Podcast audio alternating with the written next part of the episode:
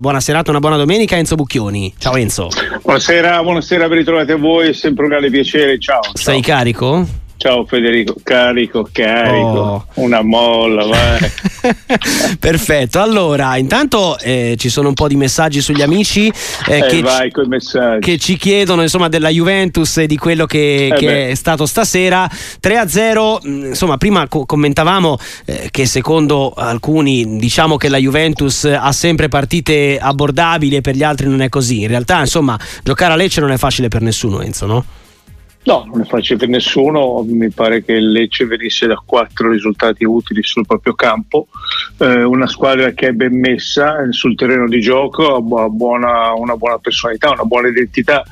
Eh, l'hai visto durante il primo tempo. Il primo tempo la Juventus ha sofferto. Eh sì. In queste partite cosa succede? Poi quando una squadra come il Lecce, tecnicamente inferiore, eh, riesce eh, a competere, a darmi pari con la Juve, per, in virtù di cosa? Di una concentrazione ferrea, di una determinazione, e non, non, sbagli nulla e poi appena la concentrazione cala perché arriva la fatica e come si dice ti si annebbia un po' la vista no? per sintetizzare ti si annebbia un po' tutto i muscoli rendono meno la reattività eh, cala di, quel, di, quella percentuale e poi a, alla lunga eh, quel, quel, tipo di prestazione lì non riesce a farlo per 90 minuti e allora vengono fuori le qualità eh, della squadra più forte. Ecco, se il Lecce avesse potuto nel momento in cui eh, giocava alla pari segnare un gol, forse eh, la partita, ecco, quello che non ha fatto il Lecce è stato quello, ma la Juventus ha dovuto soffrire per, e ha dimostrato di essere squadra eh, che sa fare quello che a Allegri piace, essere compatta, resistere nelle difficoltà.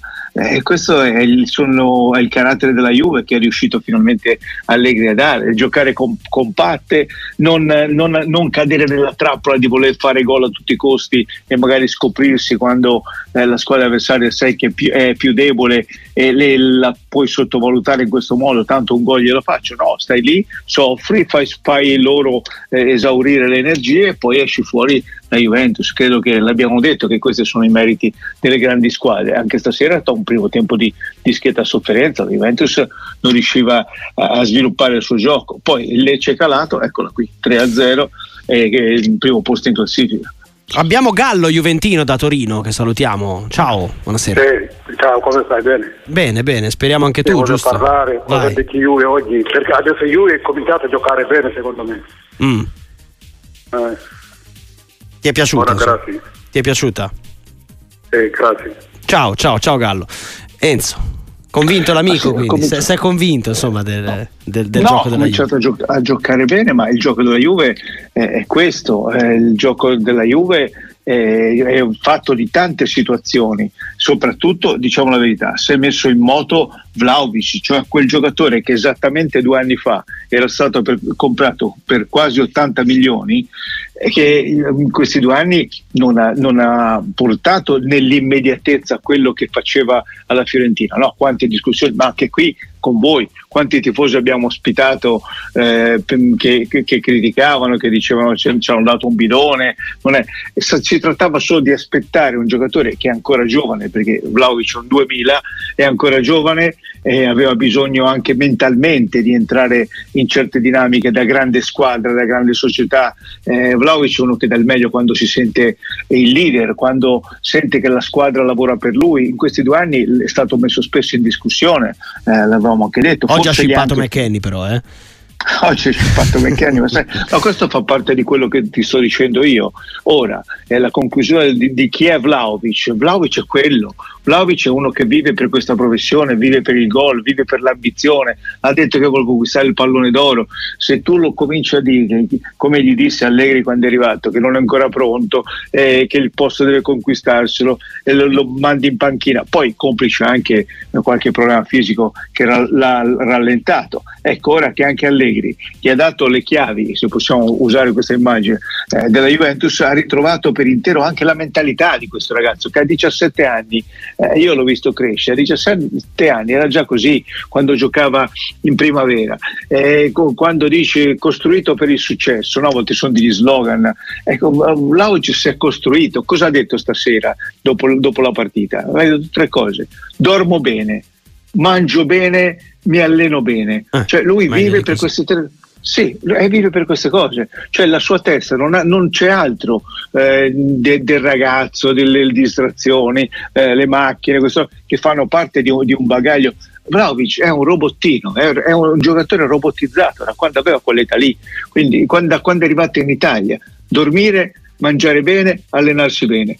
Ecco, eh, se ci sta riuscendo, sta dimostrando di essere quel giocatore eh, che la Juventus ha pagato 80 milioni. Ecco, questo è fondamentale. Anche stasera eh, la partita l'ha vinta la Juventus, certamente con, eh, con quello che ho detto prima, il carattere, eh, quando lì Lecce ti, ha fatto vedere nei momenti in cui eh, poteva anche andare a segnare, poi, comunque era un brutto cliente il Lecce e ne è uscito fuori poi con, il, con, la rabbia di questo ma che rabbia ha Vlaovic? ecco Vlaovic è quella rabbia lì eh, quella rabbia di andare a fare gol. Perché Miscevi ha portato via il gol a, McKenny è perché eh, quando vedi una palla e la deve mangiare la deve mangiare con, sì. con, con i piedi. E questo è, è, è proprio del grande attaccante. Andiamo a Palermo c'è Dario benvenuto buonasera sì, ciao, buonasera e complimenti per la trasmissione. Grazie. Eh, due cose eh, veloci. Allora, la, la, prima volevo fare i complimenti ad Allegri perché diciamo, con la squadra che ha a disposizione ha trovato una sua, una sua impostazione, comunque diciamo, sta facendo, credo, sta facendo forse più del, di quanto si, si aspettasse anche lui e quindi eh, ha trovato un equilibrio giusto e voglio fare i complimenti visto che ultimamente è sempre stato messo in discussione, non da me ma da tante altre persone. E eh, poi un'altra cosa volevo dire è che mi dà veramente eh, dispiacere e fastidio, penso che eh, sono sicuro che il, il professor Bocchiani sarà d'accordo con me. Quando eh, si parla di cambiare i vertici eh, del eh, della, della, federazione. Ogni volta c'è sempre la stessa storia, però alla, in fin dei conti non cambia mai nulla, mi spiego. Mm. succedono gli episodi razzisti, succedono eh, aggressioni, succedono una serie di cose che purtroppo, dico, se non viene fatta una riforma di sana pianta con delle regole serie, scritte, precise e con certezza della pena, e con organizzazione di eh, anche gli stati, visto che ci sono le telecamere, siamo pieni di telecamere, come, a, me a me viene il dubbio, mi sembra che eh, sia così troppo eh, difficile per qualcuno poter cercare di arrivare al punto per risolvere il problema. Il problema secondo me si può risolvere, è che non si vuole risolvere, ora non, cap- non so per quale motivo, perché magari ci sono altre cose che non, non so, però dico, mm. volevo sapere un pochettino voi cosa ne pensate. Volentieri Grazie. Dario, ciao, buona serata. Enzo. Dario, Dario eh, parliamo di, di, quest'ultimo tema, poi ritorniamo sulla Juventus. Eh, sono completamente d'accordo con lei, sono d'accordo, eh, ma guardi, il giorno dopo oggi mi ha infastidito, se possibile, eh, più di quello che è successo ieri, che non deve succedere, che è vergognoso, tutto sono tutti d'accordo, no? Però il giorno dopo non se ne parla quasi più. A cominciare dall'allenatore dell'Udinese che ieri sera eh, ha detto voglio parlare di calcio ma non puoi parlare di calcio, devi parlare di quello che succede all'interno della partita di calcio e quindi è quello che devi commentare. È una roba che devi stigmatizzare. Poi parliamo di calcio. Il calcio non può essere estraneo a quello che succede in uno stadio. Il calcio deve crescere, il calcio deve maturare, dando degli esempi. Anche a parole, una parola detta in un certo modo può pesare, un non parlarne e sa del chi se ne frega, sintetizzo, eh, e non può essere così. Nessuno può eh, fregarsi di quello che succede negli stadi, di situazioni come quella di ieri sera. Eh, certamente, Dario, eh, che si possono risolvere. Eh, anche Infantino ha paventato l'idea di squalificare eh, o di dare partita, oltre a squalificare il campo, di dare partita persa alla, alla, tifoseria, perché in questo caso alla squadra, alla società, ma alla tifoseria eh, che si comporta in un certo modo. La tifoseria deve sapere che se si comporta in questo, in questo modo la sua squadra perde, quindi può essere un deterrente importante. Pensiamoci, arriviamo alla sintesi, eh, ma poi fra l'altro oggi con la tecnologia siamo ancora a dire squalifichiamo una curva, squalifichiamo punendo anche, cioè nel mucchio, no? come eh, si faceva una volta in tempi, sparo nel mucchio e vediamo che succede. No, no, eh, non devi sparare nel mucchio, oggi c'è una tecnologia che ti consente, e le telecamere ci sono, di andarle a beccare uno per uno questi signori, perché quando aprono la bocca il labiale si può leggere e ci sono le telecamere molto chiare, li vai a identificare. La Digo su questo lavoro lo può fare e questi signori non è che gli dai una carezza e gli dici non lo fare più, eh, no, e non entrano più negli stadi. Il DASPO ha vita, ha vita.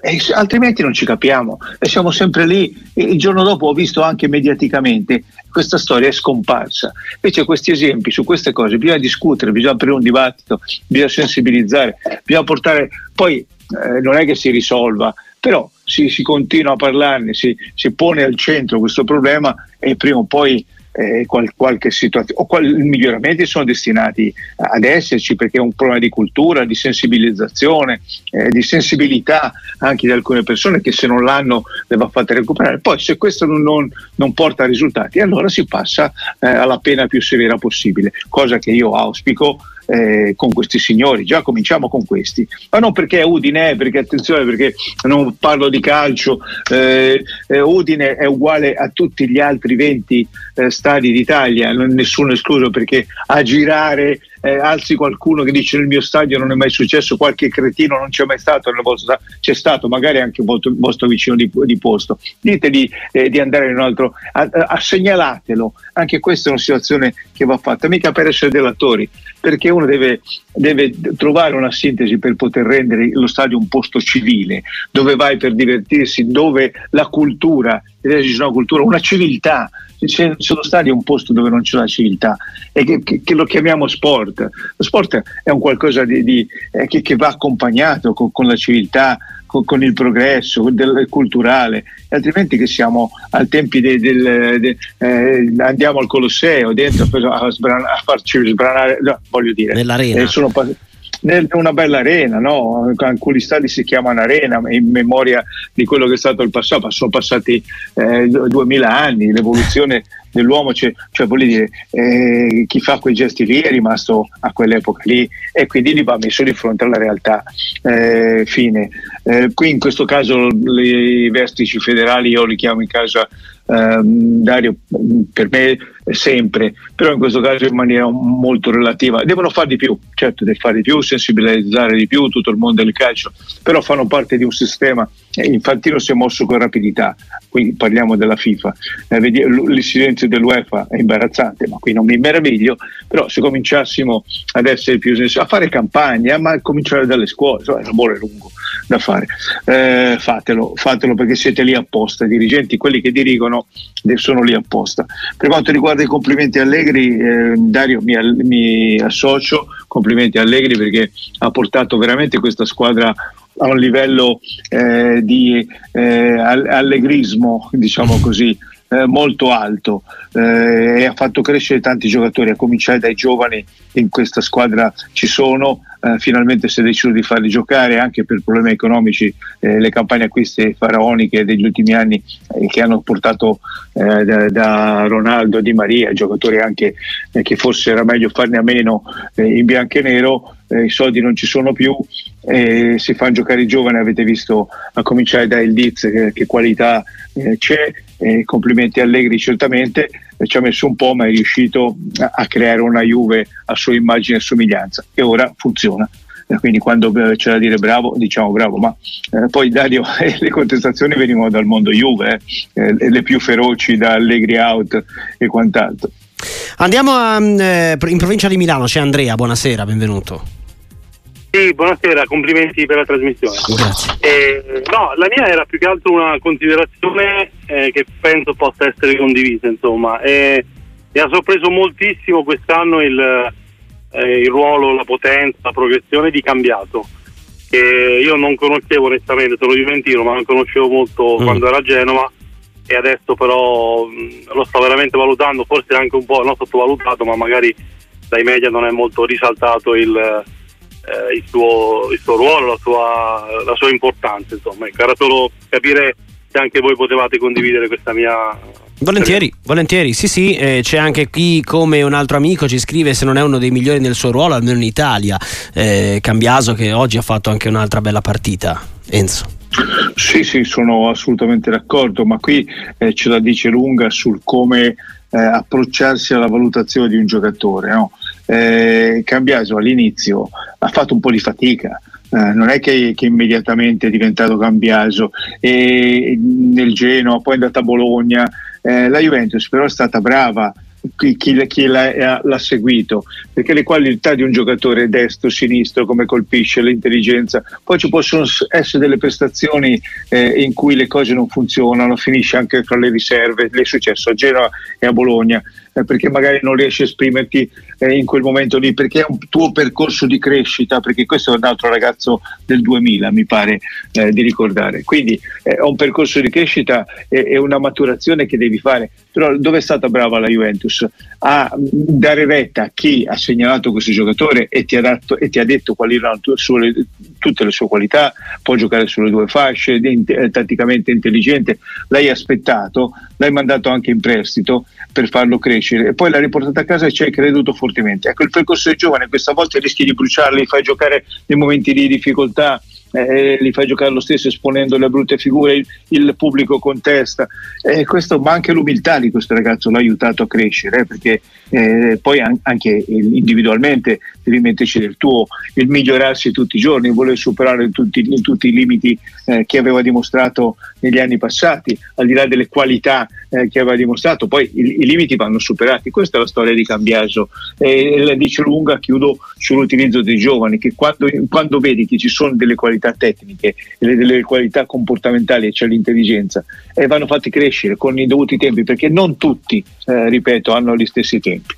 Tanto abbiamo un amico in diretta per questa serata, è l'Assad da Tortona. Ciao l'Assad, che piacere, benvenuto. Ciao Federico, ciao. ciao. a tutti, saluto il dottor Bocchioni, gli faccio complimenti come il solito. Gli chiedo stasera, dopo la vittoria della Juve, può influenzare sul morale e il rendimento dell'Inter sia domani al finale della Supercoppa sia al percorso del campionato perché sulla carta un partito in meno sempre facile uh, sulla carta mm-hmm. dici che è boh, una partita vinta però certo. poi il campo che decide come è successo due anni fa eh, quella sì. famosa partita del Bologna che è stata indietro poi il Milan ha vinto il campionato li ascolto per radio grazie ciao. buonasera a tutti ciao ciao ciao Lassad un abbraccio a te eh, riferimento che facevamo anche in diretta prima Enzo sulla partita famosa da recuperare in quel caso c'era l'Inter con il Bologna perse quella partita e poi perse anche lo scudetto al di là poi delle altre altre risultanze del campo. Eh, quindi insomma una partita che eh, deve poi essere recuperata in qualche modo e che avrà modo eh, di eh, riscrivere la classifica. Oggi Marotta ha detto che in qualche modo risponderà alla Juventus, risponderà ad Allegri, risponderà anche alle indicazioni che erano arrivate. Chiedeva il nostro amico Lassad se questa vittoria, se questo sorpasso ideale diciamo della, della Juventus può mm, pesare sul morale dell'Inter che avrà adesso una partita da recuperare ed eventualmente anche la, eh, l'impellenza di non sbagliare. Beh, eh, certo, dal punto di vista psicologico, quando diciamo che questo uh, Final Four, che questo torneo è stato messo in calendario nel momento sbagliato, ma coinvolge tutte e quattro le squadre eh, che sono andati a giocarsi eh, questa peraltro prestigiosa manifestazione, però nei tempi sbagliati, perché comunque dal punto di vista psicologico, quando torni eh, eh, parliamo dell'Inter, la domanda è questa, io dico che subiranno tutte e quattro perché è evidente. Eh, se eh, dovesse presentarsi il 4 a questo scontro diretto con la Juventus davanti e dal punto di vista de- della gestione della partita e cambia dal punto di vista psicologico. Non puoi non dire che non cambia nulla, è perché hai uno davanti e dal punto di vista psicologico devi fare un'impresa, devi su- comunque superarlo. E questo non, non ti pone allo stesso livello eh, non c'è alcun dubbio che sia un handicap non da poco. E questo dovevano pensarci i signori eh, della Lega quando hanno accettato questa, eh, questo spostamento e questo colloca- collocamento, collocazione eh, all'interno di un calendario già pieno di, di, eventi, è impossibile a incastrare altre cose, il campionato non poteva fermarsi, quindi era chiaro che queste quattro, quattro società eh, avessero poi eh, delle ripercussioni sul calendario. Questo è evidente, poi va, va, c'è anche un pizzico di sfortuna e ti capita la sfida scudetto, cioè fosse capitato un'altra partita eh, a distanza, comunque è un, è un, uh, un handicap, però relativo Qui ti capita la, la sfida scudetto e, e a caso la Juve in testa e l'Inter deve recuperare la posizione è nettamente di, di svantaggio. Magari qualcuno può pensare ti dà una carica in più, ma non è così. eh, non è così perché eh, quasi il dover vincere a tutti i costi no? per eh, rifare il sorpasso eh, a volte diventa un peso. E certo, qui siamo in presenza di squadre come l'Inter che dovrebbe gestire queste situazioni, è esperta, però comunque nella mia regolarità delle cose e questo torneo un po' l'ha turbato il calendario. Abbiamo Orlando che ci chiama da Bologna, buonasera, benvenuto. Buonasera, eccomi qua Ciao. e auguri buona continuazione per l'anno. Grazie. Allora, la mia domanda è questa, i fratelli Inzaghi, al Mm. tempo, al tempo de- dei giocatori, Sì. esisteva solo Pippo, Mm. sarà perché era nelle, nelle squadre più rinomate tipo Milan Juve o perché era oh, il, suo, il suo lavoro? Adesso c'è solo Simone, Pippo è, è sempre... Cioè, qual, qual è la... mm, secondo, secondo lei eh, Pippo oh, eh, sono stati aiutati dalla squadra o sono quelle le loro, le loro? Grazie, buonasera. Ok, ciao, ciao Orlando. Quindi Pippo meglio da calciatore che da allenatore rispetto a Simone, che invece diciamo si sta prendendo questa rivincita no? in panchina. Enzo, è un po' la sliding doors, un po' la storia no? di questi due giocatori sì, e oggi sì, allenatori. sì, sì. Ora tutti e due in Serie A, storia. però insomma diciamo che Filippo Inzaghi effettivamente ha fatto meno bene del fratello in panchina. Sì, ecco, però da calciatore Orlando Eh, da calciatore, eh, sì, Pippo. Pippo era molto più forte.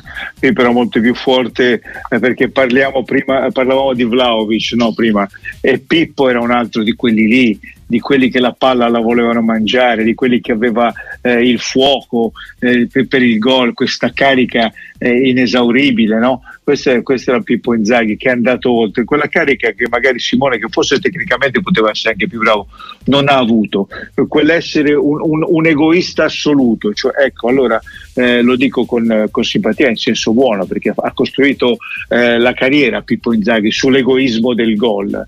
Ricorderete in certi momenti ha avuto anche dei problemi coesi- nel coesistere con nella Juventus con Del Piero, no? Eh, quanti titoli ricordo fatti anche da- dal mio giornale Fratelli Coltelli, eccetera, eccetera, perché, eh, eh, perché era la, la realtà. Pippo è stato un grande solista, un grande egoista del gol. Ecco, allora questo secondo me lo porta a fare più fatica eh, mentalmente a, a gestire un gruppo, mentre Simone, eh, che queste qualità da goleador le aveva parzialmente, perché tecnicamente secondo me era più bravo, però non aveva questa, forse più pensava eh, un carattere diverso, fo- è più portato mentalmente a gestire un gruppo, perché eh, l'essere un direttore d'orchestra, eh, un gruppo, un'orchestra, devi avere rispetto di tutti i suoni e metterli assieme. Il, il solista, il solista Pippo forse un po' solista lo è anche eh, nel modo di gestire, non, non è, peraltro eh, in certi momenti ha fatto bene, però ai, a livelli eh, di Simone non abbiamo la sensazione che Pippo possa arrivarci, io, io lo auguro, perché è un altro che è matto di calcio, innamorato Eh sì. del calcio, vi- vive da sempre per il calcio e quindi gli auguro di salvare la Serenitana, eh, di, di avere una squadra eh, di alto livello, però un po' di fatica eh, l'ha fatta e la sta facendo rispetto a Simone che ha fatto un percorso netto dalle giovanili della, della Lazio in su e sta crescendo anno dopo anno. Andiamo in provincia di Torino, c'è Luciano, buonasera, benvenuto. Pronto, buonasera Ciao. a tutti. Volevo fare un, un- così, una riflessione sulla finale, questo torneo di Supercoppa.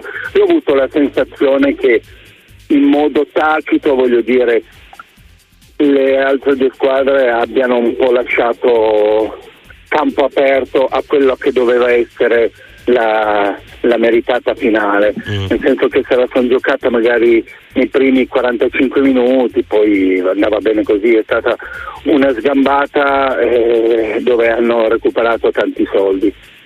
Questa è la mia sensazione, Mhm. grazie e buonasera. Ciao, ciao Luciano. Enzo, hai avuto la Ma che, le- che- ma che no, che la Lazio e, e la Fiorentina abbiano perso apposta, non gli fregarsi nulla di questa, eh, cioè deliberatamente fuori per fare la finale fra le squadre, diciamo quella che ha vinto eh, il campionato e quella che ha vinto la Coppa, le due, eh, credo che a tavolino queste robe qui eh, le puoi pensare ma non, non- non rispecchiano la realtà, però ci sono dei modi di approcciarsi a queste gare e le, le squadre sono molto sensibili a, che a quello che percepiscono. Avete percepito, parliamo della Lazio e poi parlo della Fiorentina, avete percepito nelle dichiarazioni di Sarri eh, pre-torneo qualche interesse di andiamo lì, ci vogliamo portare a casa un trofeo? No.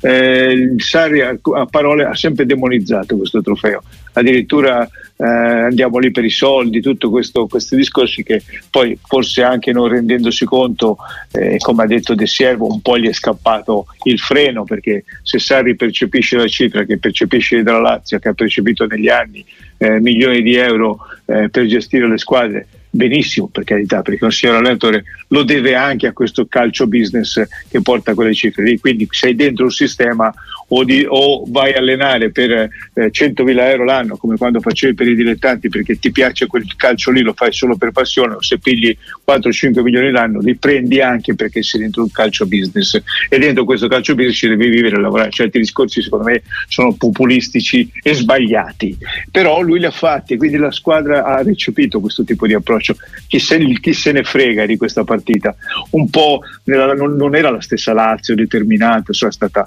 messa sotto dal primo all'ultimo minuto. Credo che questo ragionamento non, non vada eh, portato eh, a livello di Fiorentina, che invece conoscendo il suo allenatore qual è il suo modo vorrebbe vincere sempre anche quando gioca le pari dell'allenamento. La Fiorentina ha giocato una brutta partita.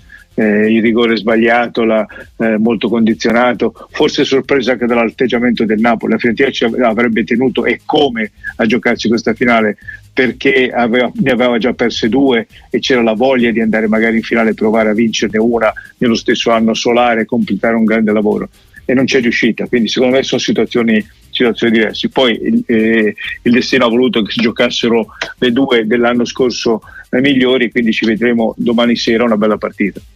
Alessandro dalla provincia di Torino, buonasera. Ciao a tutti, saluto il grande Enzo. Io ehm, sono un allevatore di bovini e un veterinario che il nostro veterinario che mi chiama sempre Bucchioni perché sono fissato con lui. oh, meno male eh, non ci ha chiamato un toro. Eh. Vai. Niente, volevo chiedere a Enzo, ma ehm, eh, il, la svolta di Cambiaso e McKenny ehm, ehm, cosa, cosa, è stato dovuta? Perché da quando sono ritornati alla Juve sono cambiati molto e poi Tekken forse il suo ruolo è, è forse più un uh, esterno di attacco che punta perché il gol ne fa pochissimi. Mm. Cosa ne pensi Enzo? Ciao. Ciao, ciao Alessandro. Enzo. Ciao Alessandro, grazie, grazie anche per eh, la simpatia. Eh, ma guarda, io credo che il calcio, ma lo dicono i grandi allenatori, è persino banale quello che sto dicendo, sia un problema di testa prima che di piede. E allora vedi, parlavo della maturazione di Cambiaso, ne abbiamo parlato poco fa, di certi giocatori che riescono a crescere continuamente anche quando non sono più giovanissimi, e questi sono ancora giovani, giovanissimi. Eh, Cambiaso un 2000, sono andato a vedere, non ho detto male prima, è un 2000, quindi giocatori giovanissimi che crescono, cioè, perché per la crescita qual è? Quando sei in un contesto di positività, gli anni scorsi Allegri non era riuscito a far suo nello spogliatoio, ad avere tutto il gruppo dalla sua parte, a far credere, a far capire a dei ragazzi che se gli, dandogli retta sarebbero cresciuti, all'interno magari di un calcio che può non piacere, ma non entriamo nel merito, però se, se un allenatore ti dice di fare certe cose, umilmente le fai, lo segui all'interno di un gruppo che, che poi ti dà delle delle, delle indicazioni anche come ti devi muovere eh, sul campo, c'è degli esempi da seguire, la storia di un grande club e ti metti mentalmente a disposizione e questi due sono due professionisti straordinari. McKenny ha passato, ha passato i suoi guai, fra virgolette, e, e, doveva essere ceduto, guai dal punto di vista eh, calcistico, dal punto di vista eh, del essere completamente apprezzato, è stato mandato in prestito, lo sappiamo, è tornato, forse l'estate scorsa qualcuno pensava rimandiamolo via e mettendoci a lavorare tutti i giorni, eh, crescendo, mettendoci la testa, eh, con la voglia, la mentalità di crescere, hai convinto l'allenatore a tenerti, vedi, e, e, in un contesto di gioco, se dai retta a lui e vuoi giocare questo, ti, ti metti a disposizione per giocare questo tipo di calcio, sei cresciuto. Eh, Ken, eh, Alessandro, stiamo parlando di lui da quando ha debuttato, è il primo millennial a debuttare, e ci aspettavamo una crescita da, dai 16 anni in poi eh, continua, invece ci sono stati degli stop, forse anche qui è un problema di eh, aver pensato troppo presto di essere arrivato, Matias, ecco, questo l'ultimo step mi manca, quello di Ken, eh, tant'è che ora è costretto a farsi un altro uh, periodo in prestito all'Atletico di Madrid per vedere se sboccia. E quindi forse un problema anche lì di concentrazione, di umiltà, di credere, perché poi esterno o centravanti, sono d'accordo con lei, anche in nazionale a volte l'abbiamo visto sull'esterno, perché forse è più efficace eh, quando parte dall'esterno con la velocità, riesce a trovare a, a crearsi un po' di spazio in mezzo all'area, fa più fatica perché nel breve non è rapidissimo, invece deve mettersi in moto. Eh, però prima di dire è meglio farlo giocare esterno, che secondo me è meglio, o seconda punta con una punta davanti di riferimento in un 3-5-2, io credo che Ken dovrebbe fare mentalmente il suo ultimo step con quelle situazioni, l'umiltà, il lavoro tutti i giorni, eh, magari lo fa, eh, però non è riuscito a fare l'ultimo step. Ultima domanda per te Vincenzo da Firenze, quanto conta in percentuale Nicola sulla vittoria roboante dell'Empoli?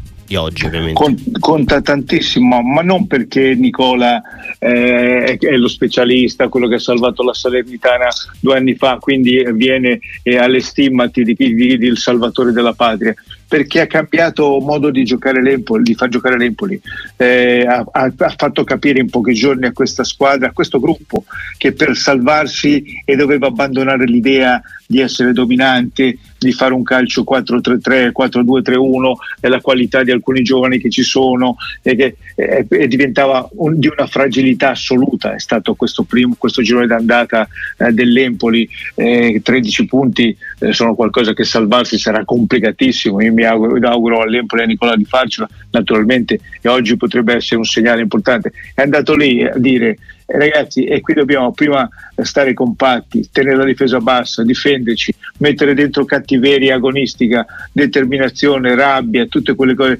Poi eh, se giochiamo in contropiede eh, chi se ne frega, non dobbiamo essere dominanti noi perché non abbiamo, non abbiamo la forza fisica. Poi c'è stato anche un acquisto importante perché Cerri davanti non è un campione Cerri, però oggi è stato il giocatore che ha fatto salire la squadra, che ha tenuto palla, che, che ha battagliato davanti e il centravanti dell'Empoli è stato uno stato d'animo in questo giro di andata, con tutto il rispetto di Caputo, eh, era una squadra che era di carta velina l'Empoli. In pochi giorni eh, Nicola l'ha trasformata in una squadra che comincia a far vedere dei muscoli, poi non so se questo basterà per salvarsi, lo vedremo, però è, è un nuovo inizio di una squadra che gioca un girone di ritorno completamente diverso da quello che è stata l'andata, a cominciare dal modulo, che siamo passati al 5-4-1 oggi con gli inserimenti di alcuni esterni a turno, era un, un, un netto 5-4-1 uno. Primo non prenderli, infatti non ne ha presi, ne ha fatti tre.